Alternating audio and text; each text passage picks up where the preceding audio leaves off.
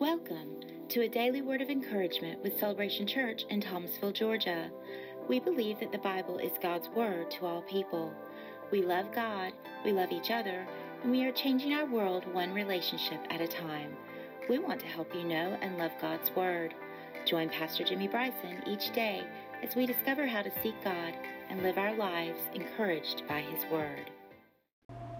Well, good morning and welcome back. Yes, we've taken a three day hiatus from our podcast. That is my bad. I take full responsibility.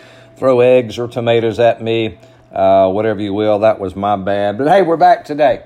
We're back today. The last couple weeks, been talking about the cross. And I was reminded recently in 1 Corinthians 1.18, excuse me, what the Apostle Paul said about the cross. Here's what he wrote. The preaching of the cross is to them that perish foolishness but unto us that are saved, it is the power of God. Did you hear what he said? When we preach the cross to those that are unsaved, to them it's foolishness. Doesn't make sense. But to those of us that are saved, it's the power of God. This is the word dunamis, the dynamite, the power of God. There's power in the cross.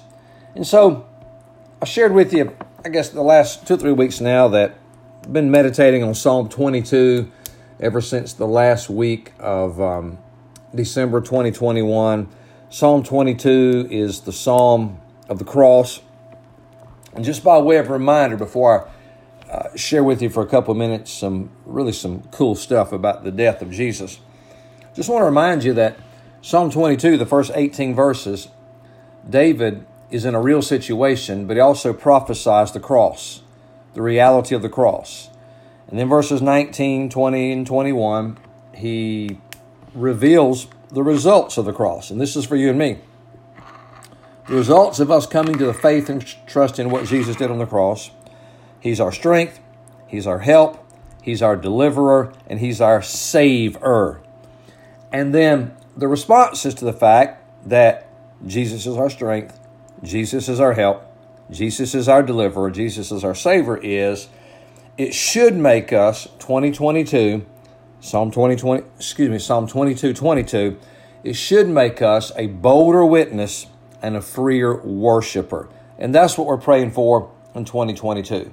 Bolder witness and freer worship. So we've been talking about the cross, and you can't talk about the cross without talking about death. So last week we talked about the fact that the cross, or excuse me, Jesus' death on the cross was natural. It was natural. In other words, um, it's appointed unto man once to die. Jesus was a man, and he died like everybody else died, though he died differently. But the fact is, he died naturally. His death was natural. Then we talked about his death was unnatural. We really focused in a day last week on the fact that Old Testament says you sin, you die. You sin, you die. New Testament, you sin, you die. You sin, you die. You sin, you die. Jesus never sinned, yet he died. Whoa, that is unnatural. The reason he died was unnatural. He died for our sin. And then the way he died was unnatural. Death by crucifixion is an unnatural way to die. So, Jesus' death was natural, it was unnatural. And then today I want to, and tomorrow probably, give you a, uh, something to think about, hopefully, prayerfully, and hopefully it'll, it'll bless you. The death of Jesus was preternatural, P R E T E R. That prefix means to go beyond. And so, by that, I mean the death of Jesus goes beyond what is natural. Now, next week, we'll talk about how the death of Jesus was supernatural, and that's a whole different ballgame there. But I want you to consider the fact that Jesus' death was preternatural, it goes beyond natural. Listen to what Jesus said in John 10, verse number 17.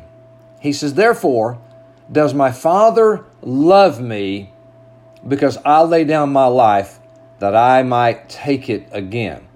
So clearly, before the cross, Jesus says, I lay down my life and I take it again. And then John 10 18. No man takes it from me, but I lay it down of myself. I have power to lay it down, I have power to take it again. This commandment have I received of my Father.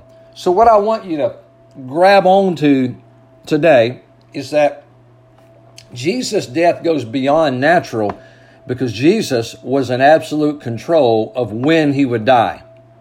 Now, it is appointed a man wants to die. You and I don't know when we're going to die. Jesus knew when he was going to die. And all through the Gospel of John, he talks, John talks about the hour of Jesus or the time of Jesus. John chapter 2, verse 4, uh, the um, wedding at the Feast of Cana. They ran out of wine, and his mom comes to him and says, Hey, they need some wine. And Jesus says, My hour is not yet come. What's he talking about? This mysterious hour, this momentous hour. You read over in John chapter 7, verse 6, again about the hour of Jesus. John chapter 8, verse 20, the hour of Jesus. And by the time you get to John chapter 8, the Jews are trying to kill Jesus. And sometimes he would just slip through the crowd and he would be safe because, as John said, his hour had not yet come. And then in John 12, Verse 23, it talks about his time, which is the same thing as hour, had not yet come. John 13, the night of his betrayal, when Jesus is having a last meal with his followers, the Bible says he knew his hour was come and he loved them unto the end. He knew his hour was come. And then he says that someone will betray him and they leave the room and he's walking outside and he gives a discourse in John 14 through 16 to his disciples. And in John 16 32, he says, The hour is coming when you will be scattered. That's the sixth time he uses the word hour. And then there's a shifting in John 17 1. Because for four chapters, Jesus had been talking to his disciples about leaving, and now was his hour. Now was the time. His hour had now come. And then he gets to John chapter 17, and verse number one, he begins to pray to the Father and he mentions the hour. He knew the hour had come for him to glorify the Father and that the, glor- the Father would be glorified through him. He's talking about his death on the cross. So the point is this Jesus was in total command, total control.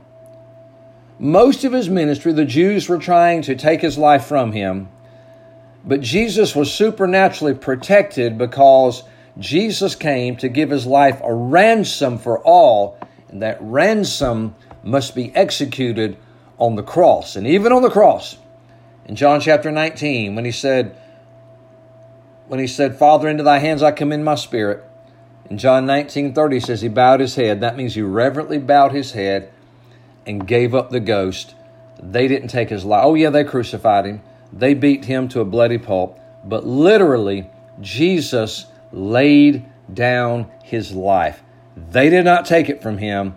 Isaiah said that he would come like a lamb before the slaughter, and Jesus laid down his life. So be encouraged today, uh, not just that Jesus died, not just how Jesus died, not just uh, when Jesus died, but be encouraged for whom Jesus died and the way he died. He willingly gave his life as a payment for my sins and yours.